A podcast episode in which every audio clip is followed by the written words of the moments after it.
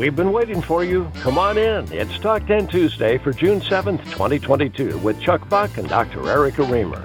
This five hundred tenth live edition of Talk ten Tuesday is brought to you by Find a Code, home of the most complete and easy-to-use software for medical coders, helping to save time, increase revenue, and avoid denials. Check it out at find a code dot com slash talk ten.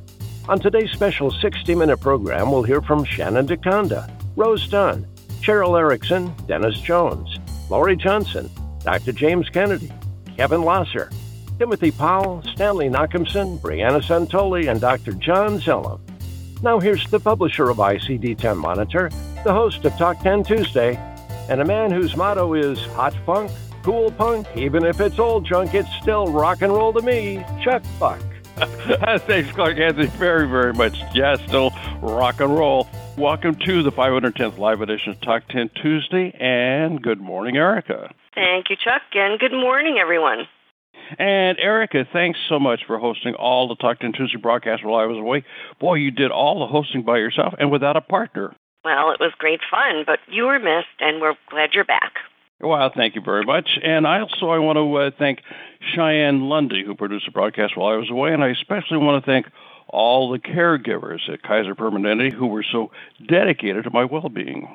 And we are grateful to them, too. What are we doing today, Chuck? Well, today we have a special sixty-minute live edition of Talk ten Tuesday. It's going to be a comprehensive report on codes, H I M, C D I, revenue cycle, and, of course, compliance. And you have a talk back. What are you going to be reporting today? I'm going to share some thoughts that came out of attending C M S A's annual conference. Very good. Looking forward to hearing your talk back, Erica. We have much news to report and begin this morning with Tim Powell. Tim's at the Talk ten Tuesday News Desk.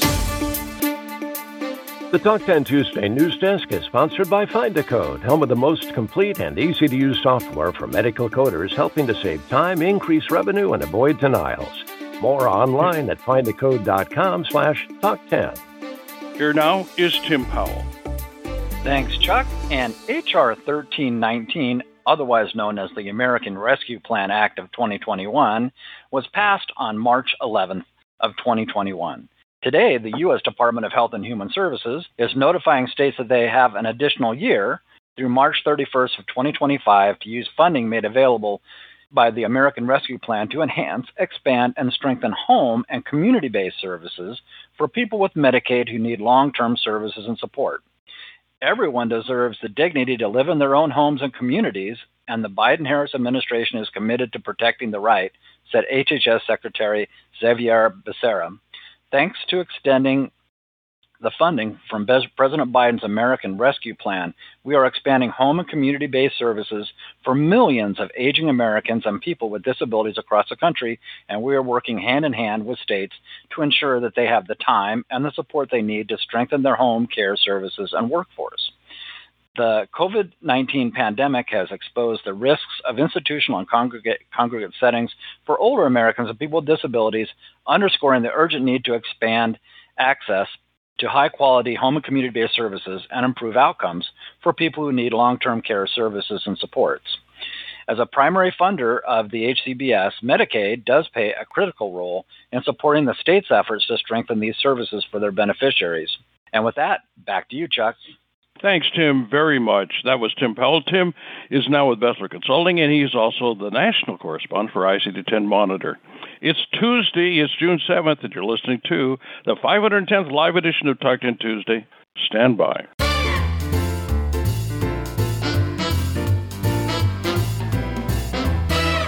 The extensive resources available from Find a Code make finding the correct codes easier than ever, allowing you to process more claims more accurately and in less time. Find a Code lets you build a flexible, personalized package of tools that specifically meet your needs.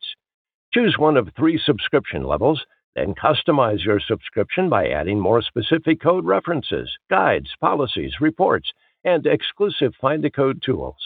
You get the most value for your money by buying only what you need. Find a Code's online libraries include extensive information for all major code sets, along with a wealth of supplemental materials such as newsletters and manuals.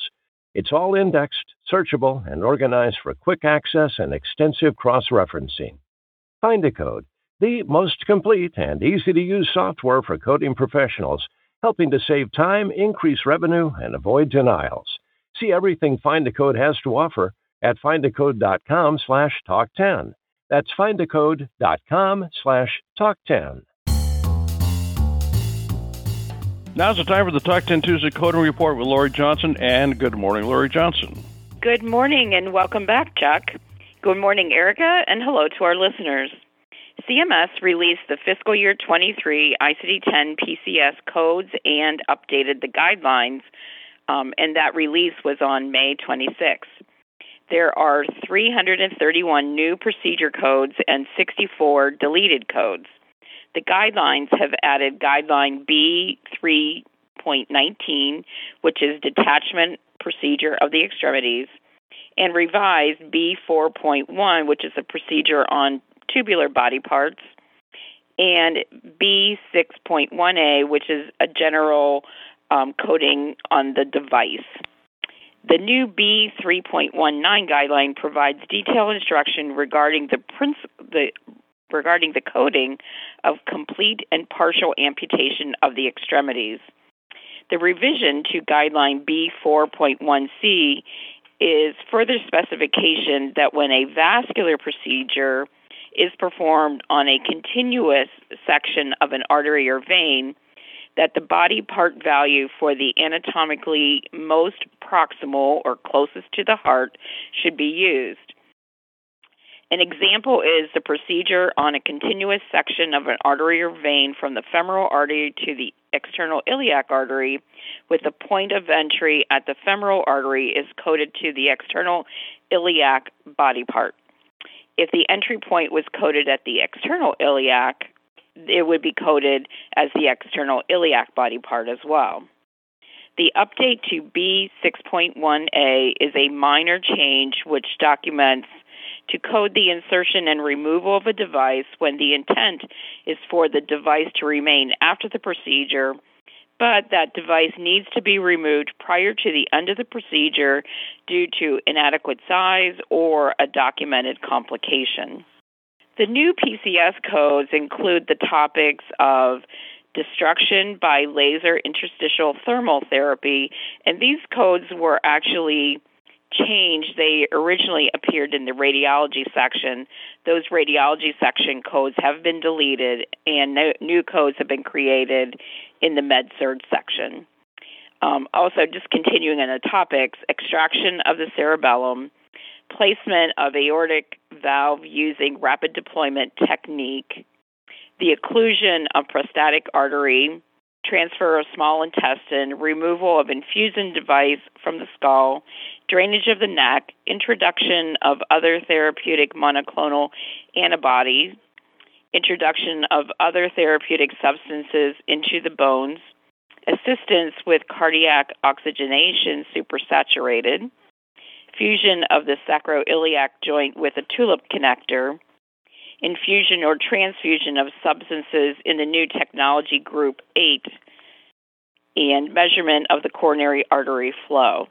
There's, so there's lots of new codes to, to um, consider beginning October first, twenty twenty-two. And with that, Erica, back to you. Thanks, Lori. That was Lori Johnson. Lori is a senior healthcare consultant at Revenue Cycle Solutions, L L C. Chuck? Thanks, Erica. And Lori Johnson, thanks again for an excellent report.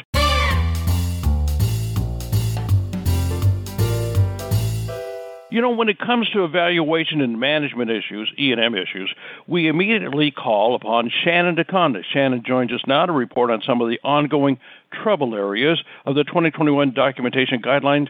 Shannon, welcome to the broadcast, and what are some of those problems? Good morning, Mister Chuck, and good morning to everyone. On this ominous segment of Talk ten Tuesday, I thought it would be appropriate to take a four-score and seven years ago look across E and M services, looking to what we had, what we have, and what is to come in a very quick and powerful four-minute segment, so buckle up. So to begin today's segment, I will rewind the clock to our pre-Johnny Depp and Amber Heard trial days, to the pre-twenty twenty-one documentation guideline changes, And so for most of you listening to this, that's your current world. You know, those of you whose providers are, well, kind of stuck here. They're using their templates in eClinicalWorks or Epic or Cerner that were created to meet archaic office-based documentation guidelines that are no longer required. You know, H P I, R O S, P F S H, eight-point body system exams. But you know, money, time, and perseverance were used to create those templates. And I certainly understand that, but it's time to help our providers understand the power of the documentation addressing the problems addressed today during today's encounter, just as they do behind the closed doors. This is the expectation of twenty twenty-one documentation guidelines.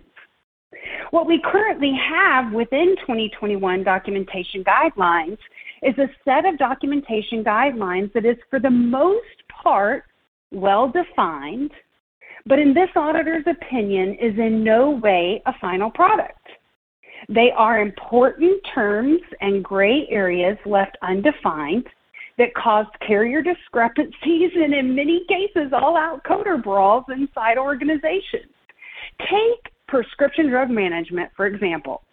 Many M A Cs have defined R X management as the initiation, discontinuation, modification, or continuation of a prescription drug. But why didn't the A M A take the opportunity to include this definition to create an alliance? However, they included a definition of a chronic problem that most clinicians disagree with, and when we read it to clinicians, they shake their head and think we as coders are crazy. We need to ensure that twenty twenty-one documentation guidelines become a living and breathing document, document just as the C P T is, and not a final product. Where are we going with E and M services, in especially in twenty twenty-three, as we look at the expansion of twenty twenty-one documentation into other lines of E and M? I think personally I am most relieved to see the incorporation of the rules into the E D space. The mixed carrier interpretation around new problem with additional workup leads to an unfair bias to a provider who may be really concerned with patient care and not the difference between a level four and a level five. Our providers don't always know the payer, and NamUs has often been a third-party reviewer on behalf of a carrier and provider dispute, noting there is a variance in carrier interpretation. How can we expect a provider to care for a patient in a life-saving event and know the variation of rules and, frankly, care about that at that given moment? Moving beyond the need for such interpretations will be such a welcome change. Doctor Reamer, I don't believe twenty twenty-one documentation guidelines will solve all of the E and M problems within all of the types and variations and places of service we have, especially if it's like ninety-five and ninety-seven documentation guidelines and they're written and there are no further updates or rewrites. So let's hope that these guidelines are better maintained and updated. And with that, I'll give it back to you. Thanks, Shannon. And I have to say, I agree. I think that there are pieces and parts of the twenty twenty-one guidelines uh, that A M A designed that we will probably see some updates in twenty twenty-three when they roll them out elsewhere. That was Shannon DeConda. Shannon is the founder of NamUs, the National Alliance of Medical Auditing Specialists. Chuck? Thank you, Erica, and uh, thank you so very much, Shannon DeConda. It was great to have you back on our program. We continue our National H I M Coding and C D I Roundup, and here now with the first of two reports on C D I is Cheryl Erickson. Good morning, Cheryl. Good morning, Chuck, and good morning, listeners. You know, recently a client reached out to me to ask about retrospective queries.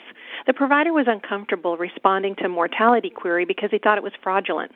I'm sure this isn't the first time a C D I professional has been faced with a provider who thought the query process was nefarious, but it made me realize the importance of educating providers about why we query and ensuring our query process supports a compliant record amendment process. That's right, I'm talking about record amendment processes, something that C D I professionals with a nursing background may be less familiar with compared to their H I M counterparts. That's why in my next article, I'm going to discuss elements to consider when constructing uh, their retrospective query process. The proliferation of C D I professionals has moved the query process forward to a concurrent process from its origins as a retrospective process that occurred during the coding process. But there's still a subset of queries which are often related to quality on performance of care measures like mortality that are issued retrospectively. Most processes for identifying cases that might be included in quality of care measures are post-discharge, if not retrospective, because the quality of care measures are identified by I C D ten codes and I C D ten P C S codes that are included on the claim. Consequently, C D I professionals often become in, involved with quality of care measures after the fact, and providers are likely to continue to see those retrospective queries. So the question is, are there rules related to retrospective queries?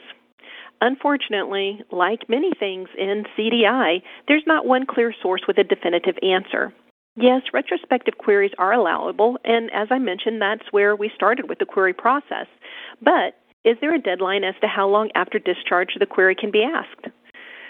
Not really. It's hard to find an answer, so it's best to examine guidelines associated with making changes to the medical record, and that's why it's important to understand the rules related to record amendments. First, it's important to note that providers do have an obligation to adhere to general principles of me- medical record documentation. The Medicare Program Integrity Manual states all services provided to beneficiaries are expected to be documented in the medical record at the time they are rendered. Occasionally, certain entries related to services provided are not properly documented. In this event, the documentation will need to be amended, corrected, or entered after the rendering services. And this seems to apply a lot to those retrospective queries. Now, record-keeping principles, which is what as, which is what defines how those records are amended, applies to both paper and electronic health records that contain amendment, corrections, or late entries, which are the three ways the provider can compliantly alter their documentation within the health record. Although many organizations allow providers to respond directly on a query, depending on the timing of the query, like if it's concurrent versus retrospective, best practices would add any retrospective query response as an addendum to the health record to comply with record-keeping principles. The risk adjustment data validation contractors who support audits related to the Medicare Advantage program clearly state the desired outcome from a query is an update, and that update can be a late entry, addendum, or approved query form per individual medical record facility of the documentation policy of a health record to better reflect the practitioner's intent and clinical thought process, documented in a manner that supports accurate code assignment. This addition, how the record should update, should occur in the form of an addendum. It's an important addition to any organization's query process. If the provider is not required to amend the discharge summary to support a retrospective query, then the query form should be designated to act as an addendum to the health record and meet all the record-keeping principles. Erica, back to you.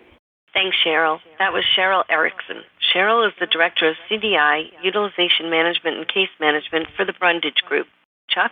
Thanks, Erica. And no discussion of C D I would be complete without a report from Doctor James Kennedy, who joins us now from Nashville. Uh, good morning, Doctor Kennedy. Welcome to the broadcast. Well, thank you. And uh, today we would like to go over the Coding Clinic second quarter twenty twenty-two that came out last Friday, uh, June third, and is effective as of that date. So, therefore, the situations that I'm going to bring up are uh, effective now and should be considered. Number one, Coding Clinic made it very clear that pressure injuries to mucosal surfaces, surfaces such as the urethra, the mouth, the lips, are not coded as skin or sub-Q skin pressure injuries, stage two, stage three, stage four. And we run into this like with patients with uh, uh, catheters, patients with endotracheal tubes, where the tube will be will cause a pressure injury to a mucosal surface. Those are not to be coded as skin or sub-Q pressure injuries that could trigger a P S I three or a hack or those sorts of things. So pay special attention uh, to whether or not the pressure injury occurred on skin or mucosal injuries. Second, they made it clear that deep tissue pressure injuries that are present on admission that are later found to be a stage four pressure injury at the same location is coded as a stage four P O A. So this is, uh, again, very helpful uh, in the P S Is, in the uh, hack algorithms. We want to be sensitive to that.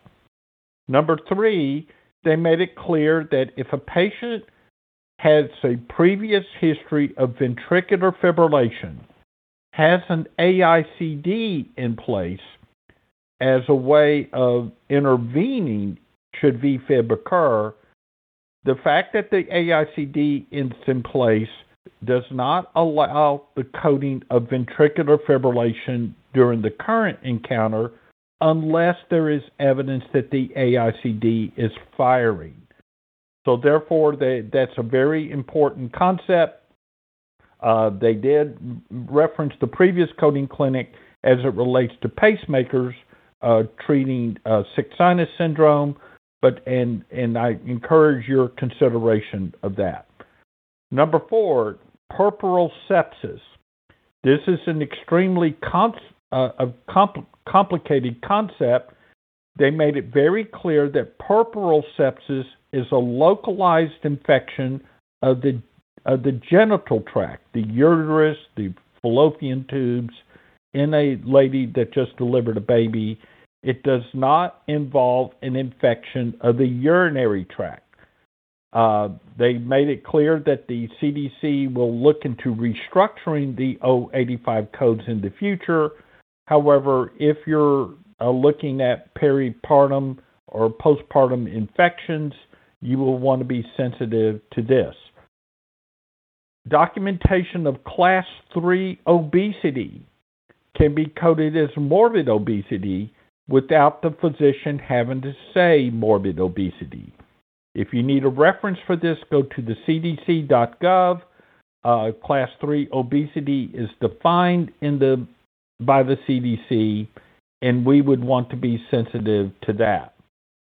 Uh, they then went into the uh, the use of radio uh, of a radio embolization of the right hepatic lobe using a radioisotope.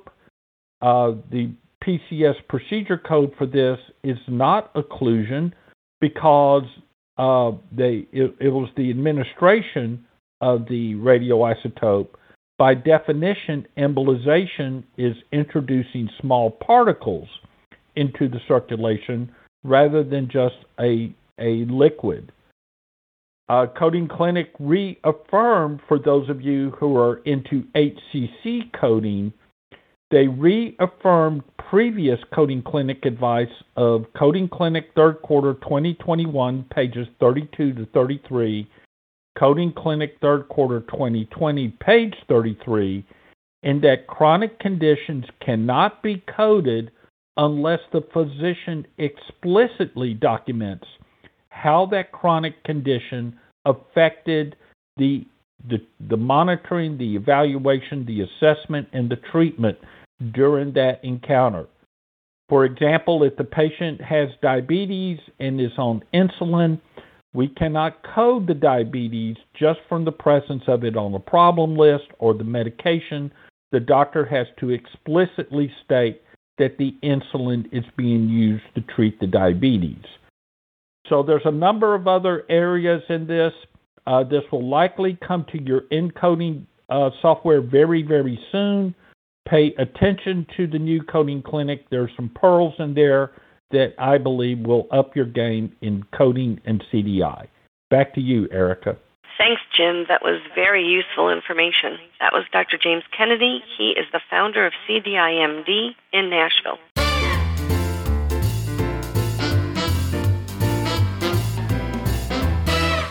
We're going to shift our focus now from C D I to revenue cycle, specifically the release of information, and later a report from Dennis Jones on the increased volume of managed care D R G denials.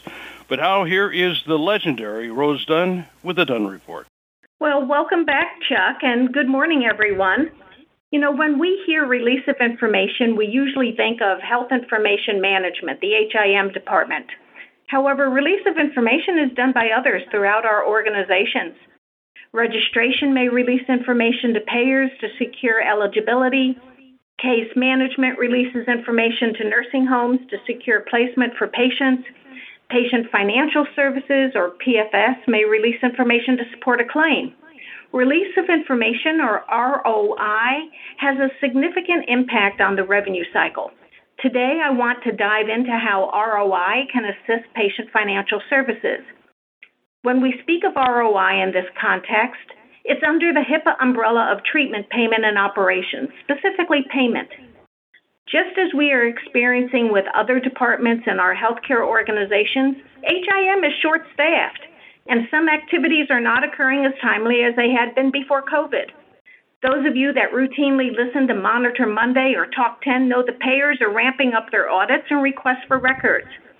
Some options that healthcare organizations can consider to address release of information demands include training others in the organization on proper R O I practices. P F S is a function that needs to address multiple requests from payers for copies of records to evaluate the claim. Some payers require copies for each claim, such as workers' comp, while others may require copies for claims of a certain value, such as requiring a copy of a record for claims over fifty thousand dollars. Expecting H I M to deal with each of these would be quite a burden, create workflow challenges, and may not be completed in a timely fashion. So allowing P F S to release documents to support the claim or to support an appeal of a payer's denial makes efficiency sense.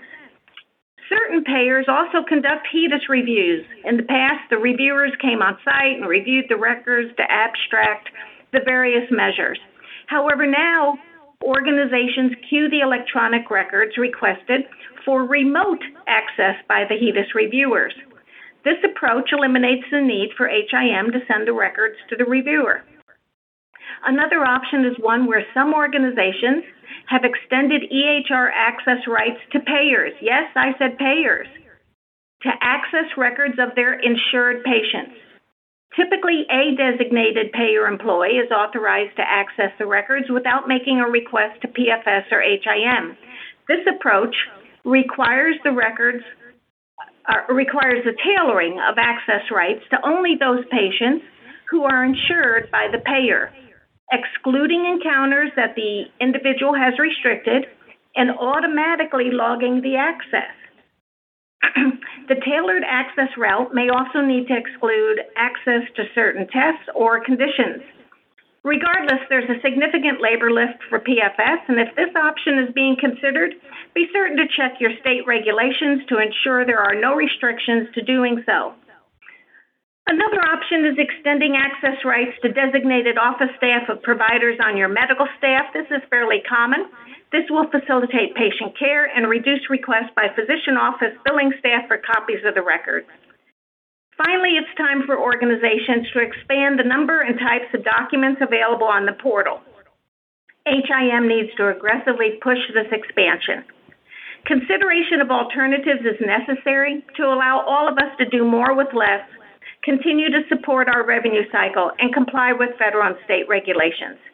Please see my article on this topic for more information. Back to you, Erica. Thank you, Rose. That was Rose Dunn, C O O of First Class Solutions. And we continue our comprehensive review of H I M, coding, and C D I with a report now filed by Dennis Jones. And good morning, Dennis. Welcome back to Talk ten Tuesday. Thanks, Chuck. Thanks for inviting me back. Um, this is exciting. Um, uh, here's my topic today. It is about uh, D R G downgrades. In, in the spirit of summer evenings spent at church carnivals or on the boardwalk down the shore, as we say in New Jersey, there is a game that insurance companies play with providers. It is a game that, by definition, hospitals can never win. Anyone who's been to a street fair or carnival is probably familiar with the maddening game of whack-a-mole. The idea of the game is to spot the mole when he jumps out of the hole and whack it with a big foam mallet. But when you do, another mole pops out of another hole, and then another one, and then another one. The insurance plan version of whack-a-mole has long been a favorite for payers. Insurance companies will find an area of vulnerability in the documentation or billing process for hospitals. And when hospitals zero in on that issue and successfully address it, the payers just switch focus to another issue. And when that hole is patched or mole is whacked, I'm mixing my metaphors, uh, there is a new issue, and then another, and then another. For hospitals, it goes like this. Take documenting the medical necessity of inpatient hospital stays. Hospitals have admittedly learned to document medical necessity better. Hospitals have also learned to submit more effective appeals to medical necessity denials. I can remember when a benchmark of thirty-three percent sex success rate in overturning medical necessity denials was thought to be pretty reasonable. No longer. Overturning medical necessity denials at rates exceeding fifty percent is now considered the norm. Part of the success in appealing medical necessity denials comes from better internal practices, increased investment in case management nurses, and utilization review software and other resources has created an improved concurrent medical necessity documentation process and internal audit system for hospitals. A prominent and very public display of the effectiveness of hospitals' ability to argue their case for the appropriate billing of inpatient services provided to Medicare beneficiaries has been demonstrated with the R A C program. R A C auditors challenged inpatient service status with the ferocity of organizations who were being paid a percentage of any money they recovered from providers. Infamously, R A Cs targeted medical necessity issues. Not that the actual services were inappropriate, but rather that they were delivered in the wrong setting. Payment for inpatient hospital services were targeted for recoupment in amounts totaling billions of dollars nationwide. However, the billions in recoupments that were reported were gross amounts prior to the resolution of the provider appeal process. At the end of the appeal process, a process that included a final external level of appeal submitted to an administrative law judge, hospitals reportedly overturned seventy-four percent of the appeal-denied claim recoupments, according to an article in Fierce Healthcare. In challenging medical necessity denials from managed care payers, hospitals still win in excess of fifty percent of their appeals, thanks largely to a federal provision that requires an external level of appeals. According to C M S regulations, insurance companies in all states must offer an external review process that meets the federal consumer protection standards. New York's external appeal law allows healthcare consumers and providers to seek an impartial review, in quotes, in any case where a health plan denies coverage for care it determines is not medically necessary, or when a health plan denies a treatment or service because it is experimental or investigational in nature. If your insurer or H M O denies healthcare services as not medically necessary, or experimental or investigational, or out of network, you have the right to file an external appeal. The external review process is usually carried out by a state or federally designated independent review organization. The actual process has to follow certain guidelines, and there may be a price associated with filing an external review. But the thing that providers are no, but the thing is, providers are no longer forced to ask payer X to change their mind on a decision made by payer X to not pay for services. An independent organization, one without any financial incentives, makes the final determination on the appropriateness of the care and the setting of the care provided. Making good use of the external appeal option has allowed tenacious hospitals to approach and even surpass the fifty percent success rate for medical necessity appeals. As a result, it seems that insurance companies have put their, put on their carnival barker hats and returned to the whack-a-mole strategy that they love. If hospitals have learned how to more successfully overturn medical necessity denials, it's time to pop up and taunt them from a new hole. My hospital experienced more D R G denials from two payers in the first five months of this year than we had from all payers in the previous three years. The recoupments are significant. The average amount recouped per account was approximately six thousand two hundred dollars. Other hospitals in our health system and in our region are reporting similar D R G denial rates. Like most areas in complex hospital account denials, there are a lot of gray areas in the D R G denials that we've received.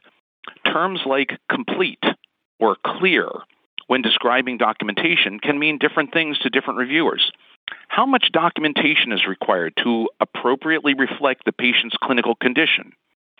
A coder's interpretation of clear documentation of a disease may be interpreted as ambiguous by an aggressive auditor. I am sorry to say that our success rate for overturning D R G denials so far this year is only about fifteen percent. I asked our H I S department, how could this be? Did we f- suddenly forget how to code? And did we only forget how to code for patients insured by two specific insurance companies? And the answer was no. We didn't forget how to code.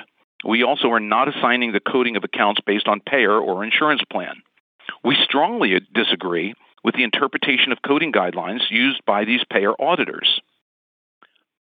And important, and importantly, unlike medical necessity denials, providers do not automatically have the option of taking these upheld denials to a designated independent review organization. Remember the wording in the regulation that, that establishes the right for external review of, of insurance denials? If your insurer or H M O denies healthcare services as not medically necessary, experimental, investigational, or out-of-network, you have the right to file an external appeal. Well, D R G denials are none of these things. No beneficiary is being denied treatment or an inpatient level of care. This is only the insurance company determining that, in their opinion, the D R G assigned to this account is not fully supported by the documentation. So unlike in the process of appealing a medical necessity denial, unless your hospital's managed care contractors had the foresight to see this potential mole leaping up out of this particular hole, your only option is to appeal to payer X to please change their mind about the denial in this claim that was assigned by payer X. And the financial incentives associated to that decision-making process do not need to be explained. Hospitals will not have many options as D R G denial rates increase. Already, most hospitals have active C D I programs and multiple levels of D R G validation. It seems that physician education, good luck with that, in the tactics of D R G denials and an increased reliance on queries, both concurrent and post-discharge, to clarify any diagnosis that appears the slightest bit ill-defined, are two of the only means that hospitals have to combat the, suggest- the subjective dismissal of diagnosis codes. Long-term, hospitals should review their managed care contracts and build the same external review protect- protections into the contracts that they have for medical necessity and coverage denials. Ultimately, you can't win this game of insurance plan whack-a-mole. As fast as you can drop the mallet on one pesky mole's head, another one is sure to pop up at a place you don't expect. You will not go home with a cool t-shirt or a fluffy unicorn. But if you are quick to respond to G R G denials and whatever follows, you can keep the doors open and the lights on at your hospital. Back to you, Erica. I hope the lights are on where you are. They sure are, Dennis. Thanks. But it sounds like you guys are really having a frustrating time, and I'm sorry to hear that. That was Dennis Jones. Dennis is the Administrator of Patient Financial Services at Montefiore Nyack Hospital in Nyack, New York. Chuck? Thank you both, and I want to add a program note. Dennis Jones is one of the earliest panelists on Monitor Monday when we first began our broadcasting back in twenty ten. And standing by is our longtime regulatory correspondent, Stanley Knockhopson. But a program reminder, you're listening to the five hundred tenth live edition of Talk ten Tuesday. Stand by.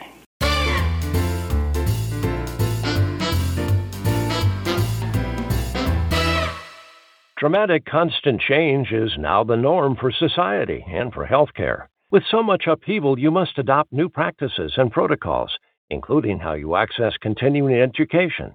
In-person conferences are not always possible, but it's important to stay current with I C D ten coding best practices and the latest rules, and C E Us are still needed to maintain professional credentials.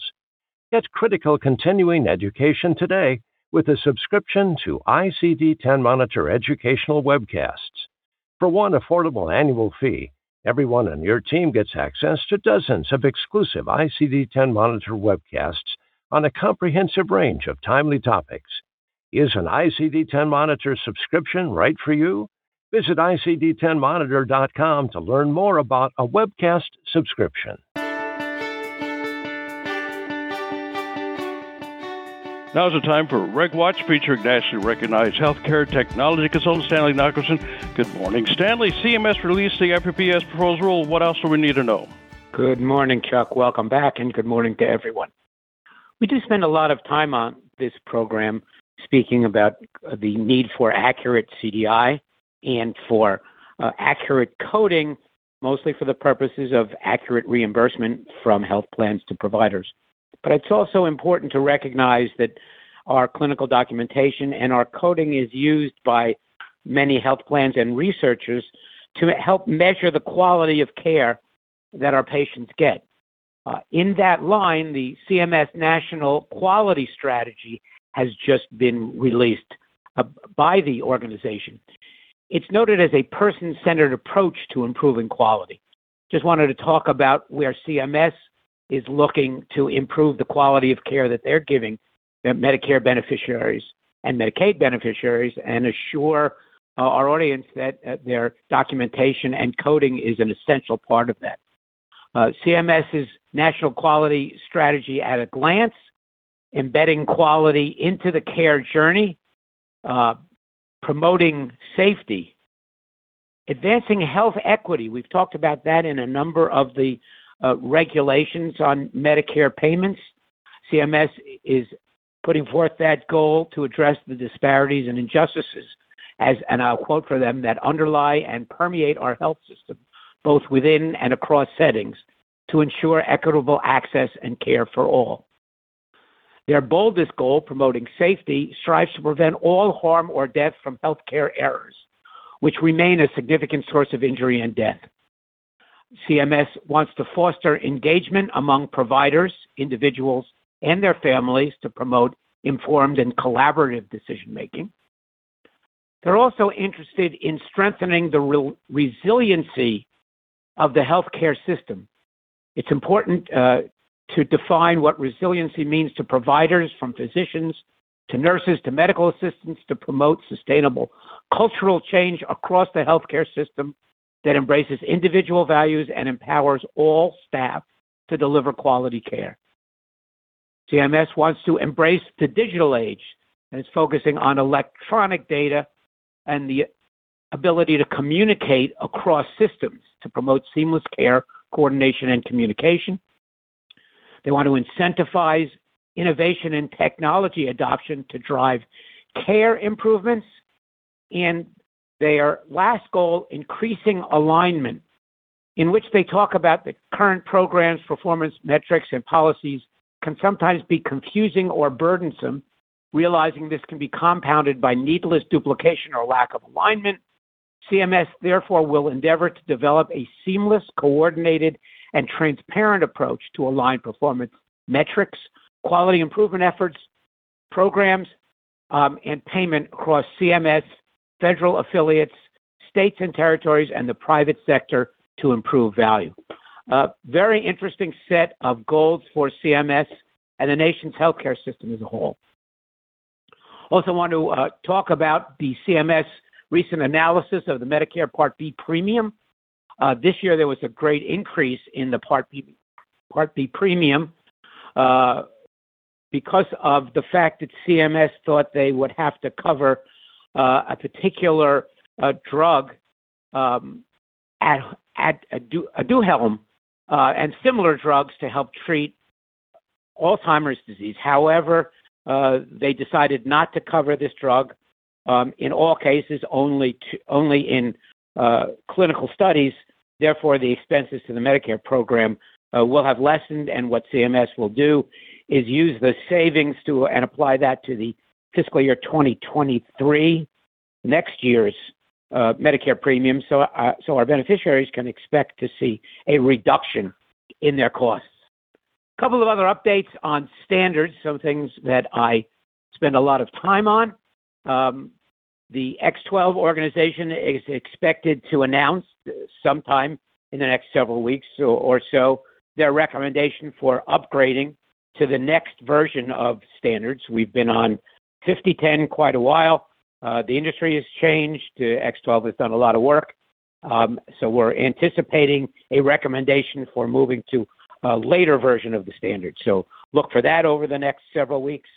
And also this week, the National Committee on Vital and Health Statistics will be holding a, a hearing, a discussion with a number of organizations on the best ways to move healthcare standards, especially administrative standards, forward using uh, some of the new technologies that are in development today, moving from the batch uh, submissions that we're used to to more of an app-based, internet-based uh, way of submitting claims and other transactions.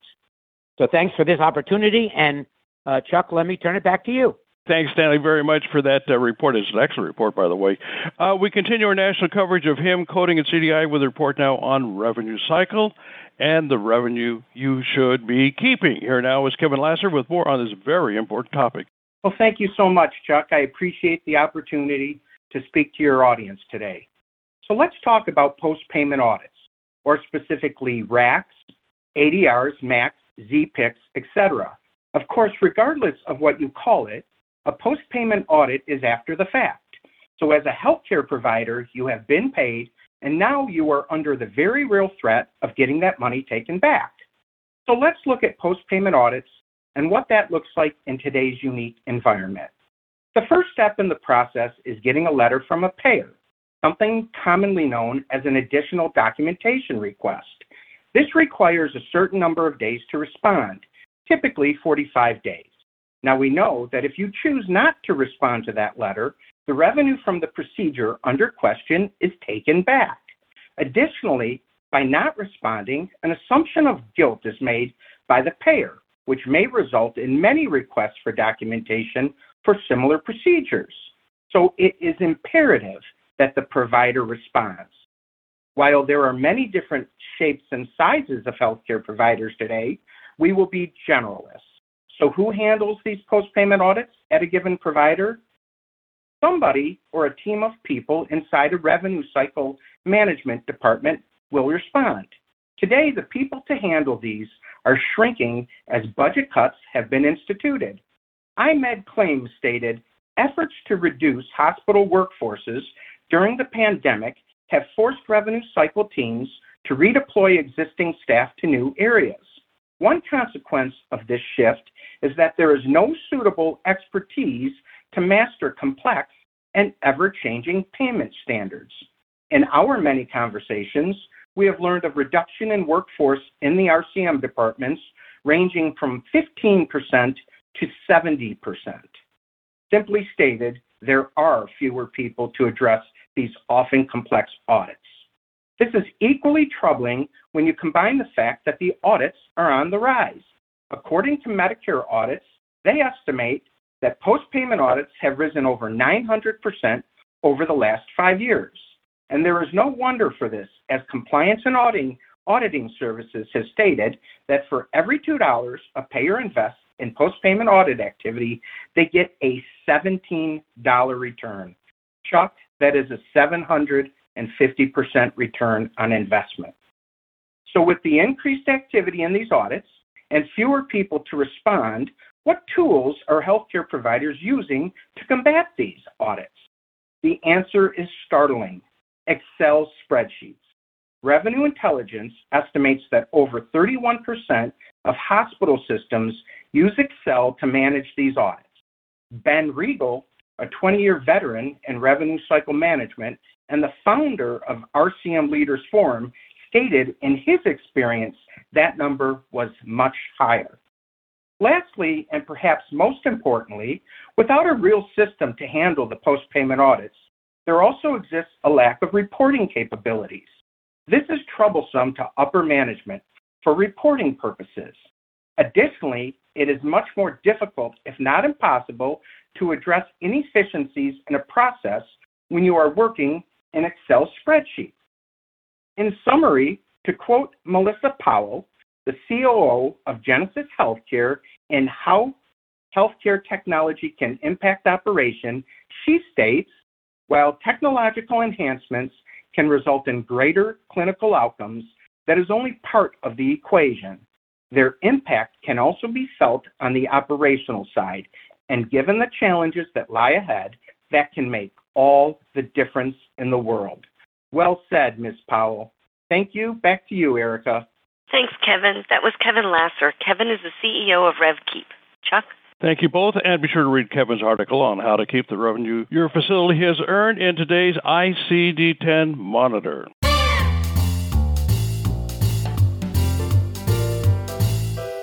When can you report both evaluation and management, E and M, and a procedure in the same patient encounter? It's one of the most common questions from coders. One misstep, and you could be looking at a payer denial or edit, even when the charges are truly legitimate. The key to capturing payment for both services is knowing when the provider has delivered a significant and separately identifiable E and M service and having the documentation to prove it. Join us for an exclusive I C D ten Monitor webcast to learn what constitutes a significant and separately identifiable E and M service and what documentation you need to support it. This important webcast is June twenty-second at one thirty p.m. Eastern. Register now at the I C D University Bookstore. Coming up, Talk Law with healthcare attorney Brianna Santoli. Talk Law is sponsored by HITEX, a clinical informatics organization dedicated to bringing the most advanced technology and people to assist healthcare professionals at the point of care, to provide proactive workflow assistance to clinical documentation integrity, computer-assisted physician documentation, and clinical decision support. All HITEX products are integrated into the Epic E H R front-end user interface. Find them at hitex dot com. Here now is Brianna Santoli. Thanks, Chuck. Today, I am here to tell you about a recent legal decision that demonstrates if patient financial responsibility forms are not clear and understandable to the patient, then it may cost you. The case is French versus Centura Health Corporation, and after many years of litigation and appeals, the Colorado Supreme Court rejected a hospital's right to balance bill an out-of-network patient for elective surgery charges. In particular, the court held that the patient never consented to pay the facility's billed charges and that the hospital's standard template agreement, which required the patient to be responsible for all charges not covered by insurance, was insufficient to incorporate by reference the hospital's charge master. Instead, the court found that the patient and the hospital did not agree to the price of services and that it was up to the jury to determine what a reasonable price should have been under the circumstances. The dispute between the patient, Lisa Melody French, and Centura arose from a spinal fusion surgery. Before performing, performing the procedure, Centura reviewed the patient's insurance and informed her that she would be responsible for an in-network, out-of-pocket cost-sharing payment of one thousand three hundred thirty-seven dollars. After services were rendered, Centura realized that it had misread Miz French's insurance card and that she was actually out-of-network. The hospital then billed her the difference of the bill charges for the services and the payment for out-of-network benefits, which amounted to a whopping two hundred twenty-nine thousand dollars. When Miz French refused to pay, Centura sued her for breach of contract based upon her agreement to pay for any charges for her care not covered by insurance. Although the relevant document made no express reference to the facility's charge master, it did state that the patient agreed to pay all charges of the hospital, which Centura argued included the charge master rates. However, the Colorado Supreme Court disagreed and concluded that the charge master was not incorporated by reference into the patient's agreement to pay for services. The court held for, that for incorporation by reference to be effective, it must be clear that the parties to the agreement had knowledge of and assented to the incorporated terms. Because it was unclear whether Miz French had knowledge of or assented to paying Centura's charge master rates, it could not be incorporated into the health services agreement by reference.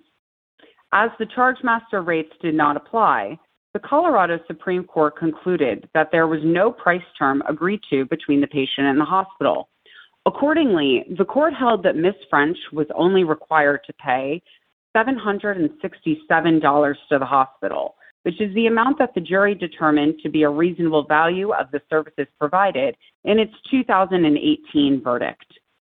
It is important to note that many of Centura's arguments attempted to shift the burden to the patient.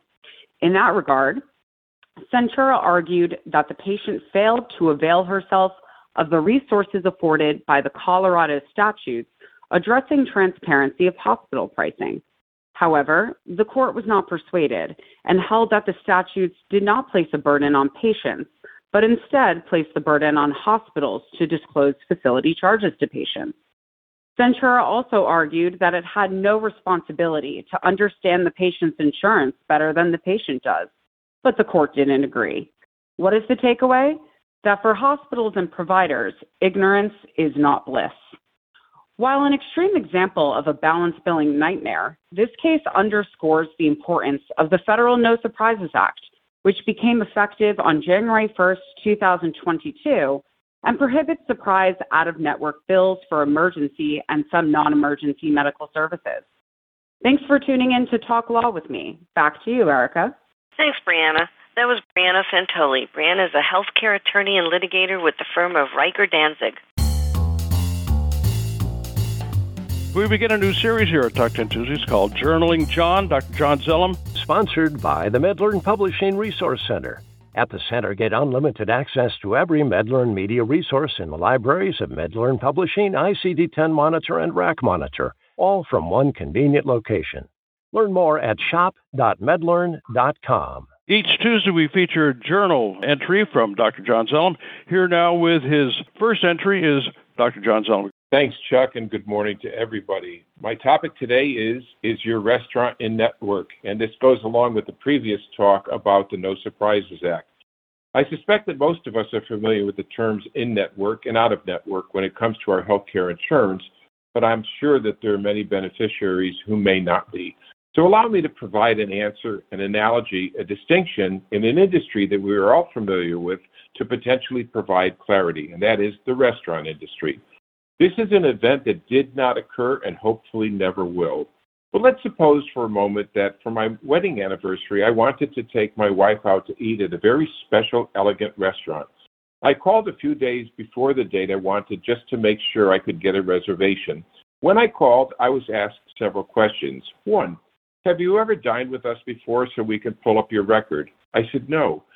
Number two, do you have a dining membership number? I said no and asked for what this is. They explained it's a way for us to see if you are in our network of restaurants and how payment will be rendered for services ahead of time. All restaurants are using this process now. And number three, if not in network, what are the last four, excuse me, what are the last four numbers of your social? We can look it up that way. Once I got all of that resolved, so I thought, I gave them the date and time for the requested reservation. I was informed that they would call me the night before and tell me what time my reservation would be. Would be. When I arrived at that predetermined time, we were seated. But before being given menus, we were approached by a person who asked us how we planned to pay for the meal and requested the credit card number. I innocently asked why that was needed and was informed that since I was out of network, we needed to guarantee payment ahead of time. Finally, we were given ren- menus, and I noticed that there are no prices. When queried about this, I was told prices are determined at the end of the meal and are based on our network charges. But since we were out of network, our prices needed to be determined at the end of the meal, and they may vary depending on the program.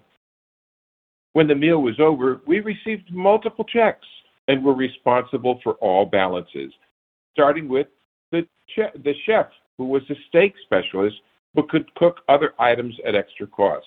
The waiter, the salad specialist, the dessert specialist, the dishwasher, and three more.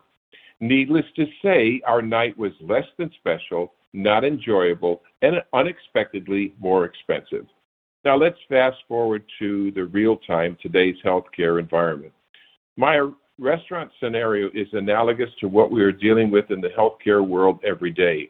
The No Surprises Act is designed to prevent or minimize such a consequence in our medical billing.